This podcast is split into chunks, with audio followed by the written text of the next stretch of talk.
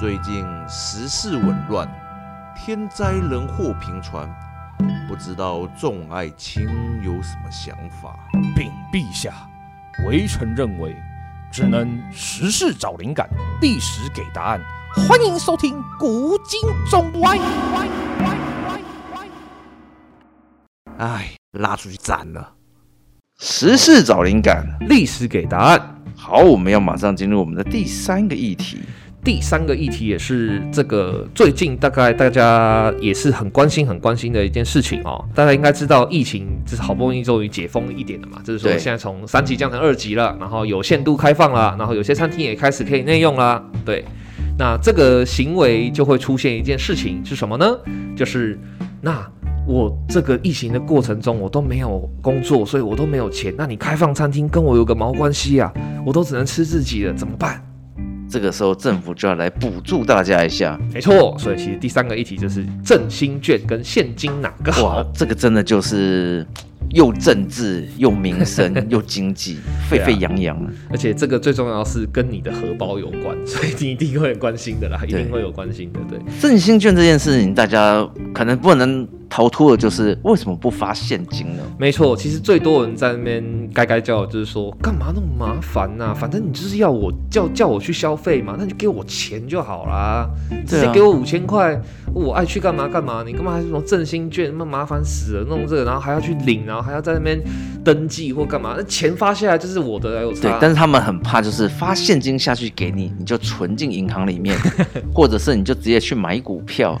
诶、欸，对，所以就是这是其中一个其中一个逻辑，没错啊。其实真正最怕的、最最危险的是，那如果我发五千块给你，然后你就就是去把它兑换成美金的话，你就去搞搞坏了，这是国际汇率。哎，你可能会觉得说啊，就一个人才五千块，五千块换美金，那是有多少差别？呃，如果说有人就在那种什么理财投资社群里面那边号召说，来，所有人拿着你的五千块，跟我一起去银行，我们一起把汇率冲上去，这样的怎么？那你要怎么办？对，啊、对，我们一起标股。对啊，对啊，这个其实是有风险的。所以说，呃，这个议题第三个议题就是关于现金的这个振兴券跟现金哪个好的这个状况啊。事实上，嗯，现在是政府已经拍板定案说，就是用振兴券，对，就不用现金了。可是他的故事，我我觉得他其实故事就是说，看故事是谁说的嘛。因为现在政府就是说。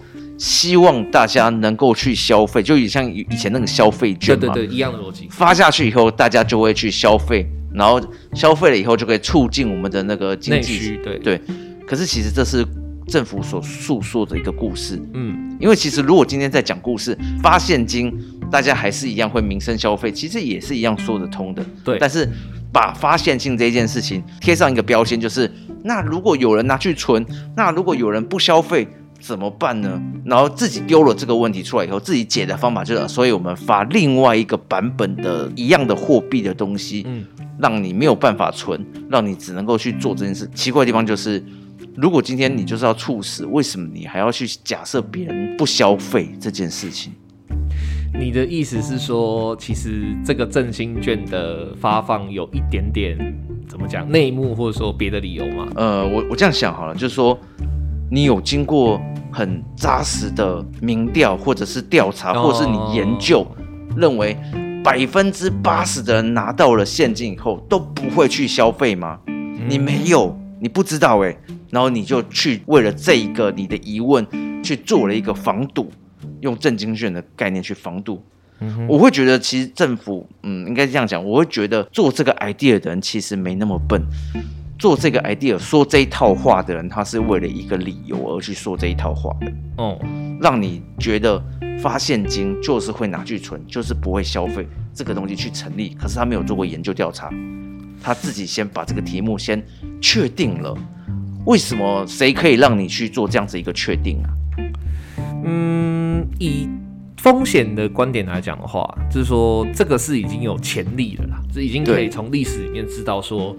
如果任意的发现金或任意的使用现金的话，会有很高的风险。所以说，如果你当然你说他除了回避风险之外，它还有没有一些背后的逻辑？比比如说我我知道啊，有些人我看到有一些讨论，在这个讨论里面，有的人就说。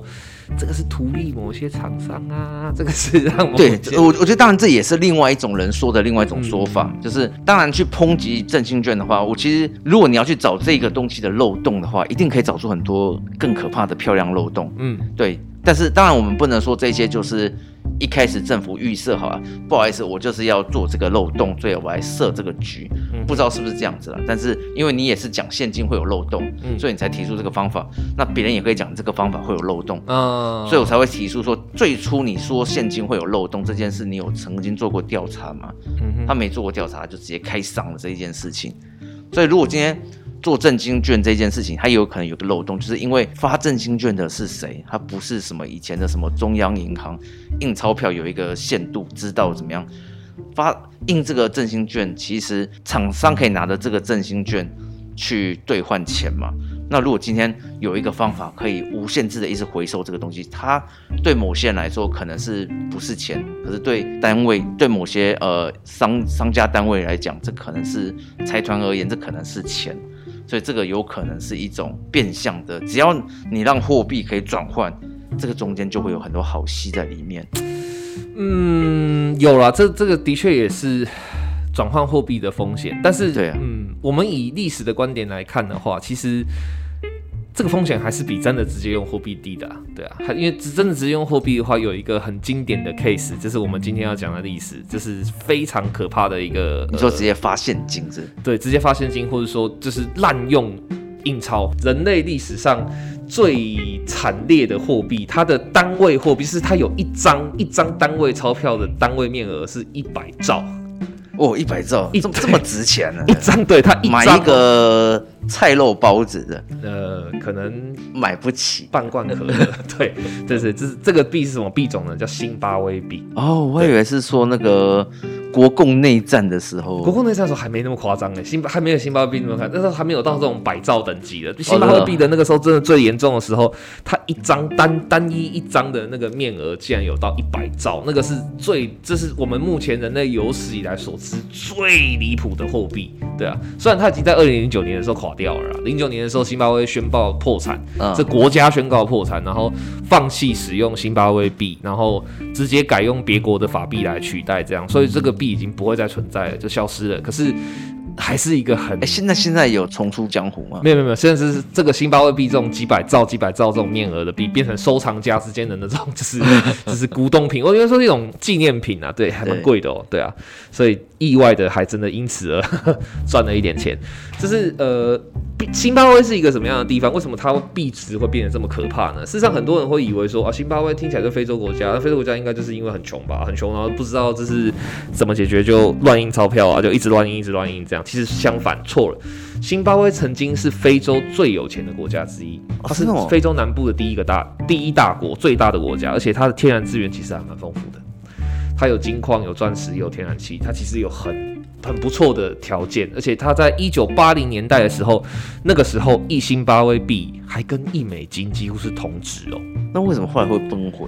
好问题啊！原因是因为这是从两千年左右开始，一九八零年代的时候虽然都一路很好，可是从两千年左右的时候开始，那个时候因为就是呃有一个就是叫做穆加比的一个黑人，他就是选上了总统，民选选上了总统，两千年左右的时候，然后呢他就推动了一系列的所谓的去殖民化、解殖，嘿，就是因为新巴威也是受就是法国跟一些欧美国家的殖民这样，然后所以新巴威虽然那个时候经济很好，可是掌控新巴威国家经济也几乎都是白人。就新加坡、新加坡那个时候的一些基本基础经济体，比如说像农场啊、工厂什么的，都是白人在掌控。对。那等到两千年的时候，这个穆加比他选上总统之后，他就颁布了一个，嗯，就是号称说什么历史正义法令什么之类的，可以任意烧杀搜刮。诶、欸，差不多啊，真的、哦。对，他这是讲，那那太可怕了。他就强制要求白人把他们所有的资产全部吐出来，否则自己看着办。嗯。哇，这真的是黑道啊！差不多，差不多，这是强抢啊，对啊，这是强抢啊。那抢下去之后不得了啊，这个就是等于就是说，对不起，你获得了土地嘛，啊，你获得了东西，可是你不会用啊。工厂的生工厂的生产机具、工厂的东西、农场的东西，你你拿到你抢到了，耶，回到我们辛巴威人手上，然后不会用啊，对啊，对，然后要怎么行销，要怎么布局，然后他的人脉也不存在，然后这个品牌还存不存在？你今天假设就是你是老板，然后你被抢走了以后，然后对方就说，哎，怎么今天你公司不是你的喽？那对方会选择是，哦，那我就去跟下一个人做生意没差了，不会啊，一定会问说，那你是谁？那辛巴威的这些人，嗯，登不上台面啊。嗯，没办法接收既有的客户啊，而且被抢走的白人当然也很生气啊。在抢的时候没有先规划好，嗯，可以这么说啦，对啊，只是没有规划好，所以说就迅速的恶化，就是呃，就是生产力不但急剧的恶化之外，然后就是国内的很多的物资，基础物资也就都不够了，粮食就不够了，然后一些基础物资也不够了。那基础物资不够的情况下会发生什么事呢？就是既有的物资就会变贵嘛，因为大家都会囤货啊，大家都会想办法就是要。让自己有更多一点货，或是让自己有更多一点钱嘛？对，于是呢，就钞票就不够用啦，钞票不够用，那新巴威总统就大手一挥说：“那就印呢。”哎呦！对，也聪明，聪明个头啦。所以就是他就，那就印呢，然后就印了，然后就印下去之后，结果就开始不断的通膨，然后通膨到，因为你印的话，隔壁也有人，呃，我也买一台印表机啊，他也买一台啊，那个是另外一个问题，那个是假钞问题，但是这是呃，这是国家真钞也拼命印，对，真钞也拼命印就会变成这样，这纸就会越来越薄，钱就越来越薄啊，因为就是当你今天。就是我今天是囤货，是为了要能够把钱卖高嘛。结果我今天认为已经是高的价钱，变成是每个人都出得起的价钱的时候，那我只好再把囤货再囤得更高，就是我的那个价格就要喊得更高。对，那喊得更高，为了解决这个问题，我钞票就要印得更高。哎、欸，我刚才有在想一个问题，当这个印钞机它的印出来的这个钞票的钱，嗯，没有这一张纸本身还要贵的时候，嗯，对，那就是所谓该不该把它拿去印呢？诶，我说。其实其实不应该，其实不应该。对啊，你印下去，然后是让这一张纸突然降值，哇塞，那这个纸真的还是直接拿去回收，它比较比较贵。没错，那个到后面新新巴威货币就是拿来擦屁股用的啦。说实话，到时候那时候大家都是黑市交易用，没对，那时候大家后面都是用黑市交易。黑市就是说我们用美金，我们用别的国家的货币，或者说我们就是呃用以物易物的方式，反正我就是不相信法币就对，不相信国家的货币了，那就完了，那就彻底完蛋了，对吧？那新巴威就是这样子完蛋的，就是而且很糟糕的是什么么呢？就是。当呃伟大的穆加比在干这些 很蠢的事情的时候，其实上，因为他国际国家的经济就一一一有有一落千丈嘛，那每个国家都会有国债啊，都会有跟其他国家或者跟其他的国际银行借钱的国债，对，那他经济衰退到连利息都付不出来，那就被这是警告嘛，就被那些就是国债的持有单位，或者说这是一些国际的货币基金单位，就是警告。那一般来讲，这种时候。应该会发现事情严重或干嘛，应该要寻求帮助，对不对？没有，莫加比他是好啊，那我就脱离你们，他就脱离国际 IMF，就 IMF 就是一个国际基金，呃，国际国际货币基金，它等于是全世界所有的货币，呃，为什么这个？为什么你值这个价？为什么你可以是喊这个价格？为什么台湾是三十台币换一美元？这样为什么？这是这个国际呃货币基金单位在做信托评比的，这样，那他就悍然退出。哇，不错啊！对，我不干了。这个感觉起来就变成是最后他们就不用货币交易。成为世界上最幸福的一个国度，不丹。对，呃，不丹还是有货币的，好不好？对啊，反正就到最后的结果就是，他们的那个新巴威币就产生了两千六百趴以上的通膨，而且在你看两千年到零九年哦，不到十年的时间里面，通膨可以到这个地步，这是非常扯，扯到笑死人的。哇，那真的就变成是。以物易物了呀？对啊，到后面就是完全就是黑市化，就是以物易物用美金或怎么样什么的这样子。对啊，那后来呢？这个你以为就是事情到呃零九年他宣布破产，然后改用美金或改用法郎这样，就是用别的货币就结束了吗？No，实际上问题都还没有解决。那怎么怎么解？其实是解不了，所以说辛巴威现在就是在一个难以翻身的情况。为什么呢？因为就算你宣告国家的呃财政破产，宣告就是说放弃这个币值，好，放弃这个币种。第一个，你欠的债不会因此消失啊，你欠的债还是债啊，你还是要想办法还啊。欸，这有没有可能是那一些当初被赶走或者是被掠夺的那些白人，他们从？重新搞回来的，一定有一些这种阴谋的存在，一定有了。有人就跟他说：“哎、欸，那你们可以用印钞的这个方式啊，促使他们去通膨一下。”这个我觉得应该会有这样子的人去故意搞破坏，但是但是他们自己也是对啊，一整个国家的人难道没有任何一个人有基本的货币概念吗？不可能啊！所以说这是一定他们自己也有自己的问题啦，对啊，嗯，那到后面就是新巴威即使已经改用了美金，或是改用了别的法币、别的货币来做取代他们自己货币的方式，结果这个造这这造成的结果是什么呢？他更穷。为什么？因为当你变成用别人国家的货，比如说今天假设了，我们举个夸张一点的例子哈，台湾今天放弃用新台币，然后突然之间所有人全部都要用日元，对，全部都用日本钱，你觉得这有办法吗？这有可能吗？这这个会让台湾变得更好吗？不会，因为第一个，我们的经济，我们所有的钱，我们所有的财货，等于就被日本中央银行把控了。对啊，对啊，日本中央银行要升息，我们就只能跟着升息；那日本要降息，我们就只能降息。我们是没有失去自己的法币是很严重的事情，那等于就是你已经没有经济自主权了，你是完全被人家的股市、人家的汇率、人家的一切给控制到底。所以，星巴威后面改用了美金啊这些其他的货币以后，还是不行。那他们现在还没有创造出自己的？呃，现在有，他们现在就是因为后来发现，就是说换了几次以后就完全被绑死，所以后来他们就是好像就是起死回生，用了一招，就是说，呃，他们等于说，等于说这是推翻了穆加比，然后说这有点像清朝那时候被孙中山推翻之后，对，然后孙中山就跟列强说，哎、欸，我们签的条约都不算喽。这也是一招啊！对他们现在、就、一定要 reset 了，不然你对背下来是解决不了问题了。对，所以他们现在就是做法，就是说推翻了穆加比，然后重新建立了一个新政府以后，然后跟世界各国跟银行协商，然后就是好，那我再发行一次新的新巴威币，然后欢迎开始招商，欢迎大家来，差不多，差不多，外资进来这样。然后当初的那些白人又开开心心的又拿回来了，哇塞，差不多，差不多。所以其实，哎，你看，这是。不懂得财务的人的，其实回到我们那个时事的部分呢、啊，嗯，我刚开始也在想说，因为其实那个台北市长柯文哲一直在提说，应该要利用这个状况，开始去导入电子化的概念。哦，对，因为如果你今天用电子化的话，这个其实第一个你就不用去另外去印这个纸币，嗯，另外一个是。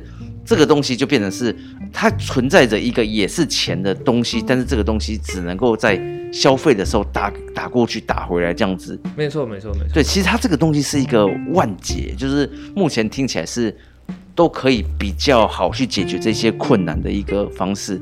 其实。我同意啊，就是这是这也是为什么就是现在电子货币或电子支付成为主流的原因，因为现在已经不再是金本位的货币制度了。所谓金本位货币制度是说，呃，你一个国家的钞票法币，好，可以值多少钱是看你的黄金储量，那些早就。已经放弃使用金本位了，现在是所谓的信用本位，就是你这个国家的钱值多少，比如说跟美金为什么是值这个价，跟英镑为什么值这个价，它是看信用评比，它看你的国债，看你的 GDP，看你的各种各样的总收入，看你的未来发展性这些东西来决定说好你的货币我们给这个价，这样你可以这样讲啊。对我我我只是在想说。你看哦，他提出一个这个东西，而且目前看起来好像是很靠近一个标准答案的状态。嗯，可是只有他一个人在提，其他人都没有在提哦，没有其他的，我我没看到其他的政党在提这件事。为为什么呢？我我我一直在想说，哎，这个好像就跟我们刚刚前一集提到的。因为有人想让这件事情被遗忘掉啊，那为什么他要让这件事被遗忘？这看感觉起来是一个最好的解答，都胜过其他的解答。其实我让它被遗忘掉了，这种刻意的遗忘都代表了同一件事情，就是有一些既得利益者不想要把他的利益交出来。那振兴券这件事情变成电子化还不用印，为什么会有既得利益者？因为印的人嘛，或者是。我不知道哎、欸，就是总之在这个环节里面，一定有人想到了什么梗可以搞，但是你这么做，嗯，柯文哲你这么做。会让有些人不高兴的。Anyway，挡人财路这一点，我绝对相信有这个成分在啦。对，对但是就是说我完全，这虽然说这是另外一个议题，但是我完全同意你刚才讲的，就是电子支付跟电子货币在这个时代是绝对必要的。很多人可能会以为说啊，就有必要吗？就用个钞票这样有很麻烦吗？就少一个拿一个动拿钞票的动作什么的，这其实不是。电子货币跟电子支付的重点不是在于说你个人的方便与否，那个是最次要的，最最最无所谓的。电子货币最关键的地方在于说，因为它够快。就像你刚才讲的，就是现在的呃，应该是我刚才讲的，就是现在的钱货币的价值，嗯，是用一群有钱人跟一群银行家跟一群投资者一起共同决定的。所以，如果他们决定了以后，你还要用印钞票的方式去对应它。来告诉他说，好哦，我看到了这个价值，然后我央行决定今年要印多少张钞票，这样什么的话，跟你今天如果是全电子货币的情况下，好，我知道了，那我明天就改汇率，差太多了，嗯，这差非常多哦，而且乍看之下好像只是多一个动作而已，当你今天是国家规模来看的时候，差非常多，而且那个速度是完全不能比的，所以就像刚刚洛克讲的一样，柯文哲说的这个事情是。一百分的答案，他是没有错，也没有应该说没有不好，只有好的。对，但没有被接纳这一点。对，但因为我们的政策向来都是这样子，就是说你说出正确的答案，但这个正确答案是对谁好呢？对百姓好？哎，对谁好？对百姓好？嗯，对谁好？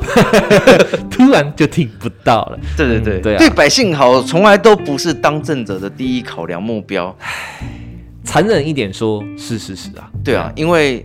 党这件事情更重要，所以因为既然没有我我我觉得是实话，因为既然我们要组成一个党，所以我们获得了这个位置，确实就是要先让我们的党过得好，不然我们弄在一起干什么嘛？我我我我不会说党啦，我会说政权，就是握握有权力最重要。团体啦，对团体，对这个这个团体，他今天握到权力，这个团体组合在一起努力获到权力，就是要去收成果实。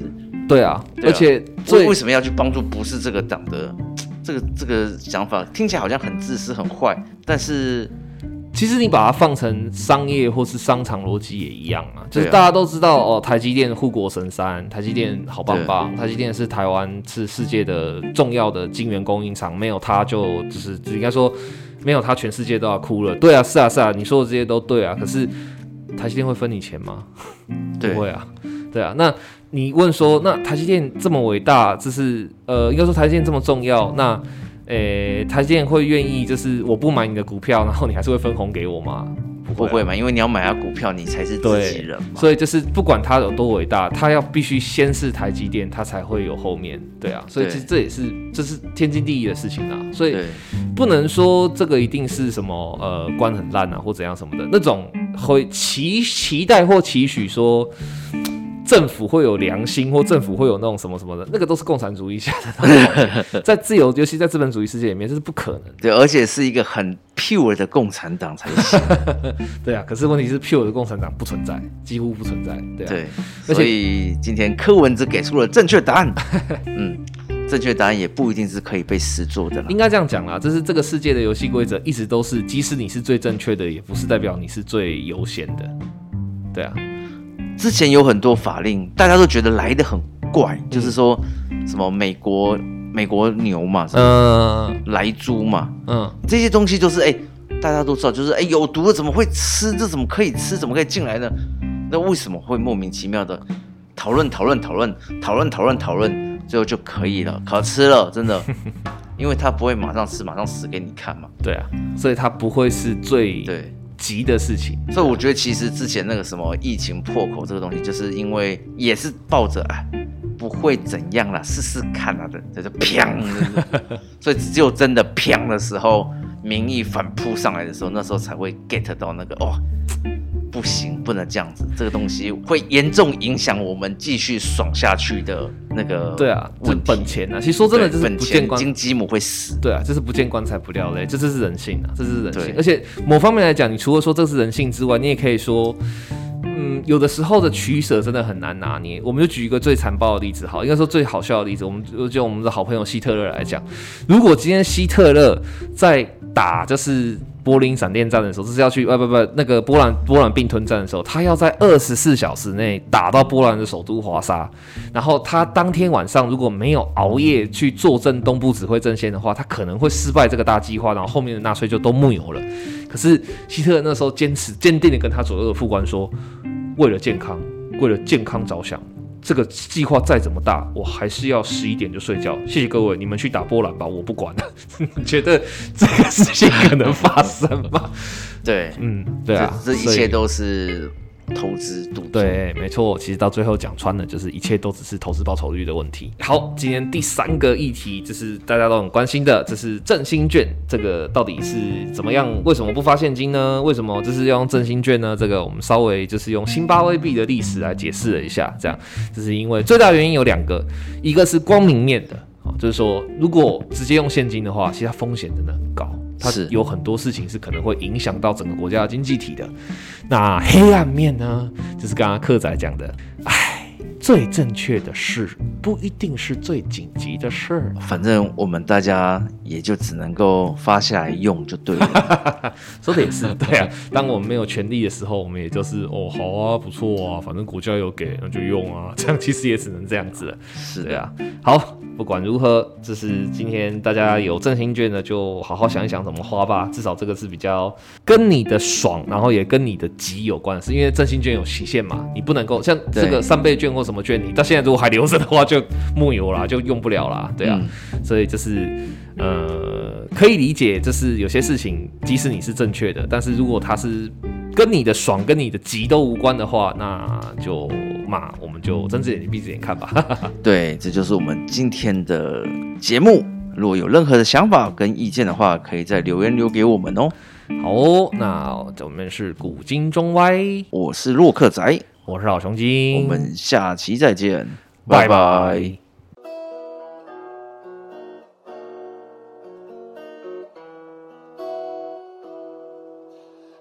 哎，你听我们一个单元了耶！喜欢可以订阅并且关注我们的频道，保证让你的灵感更多更深猛。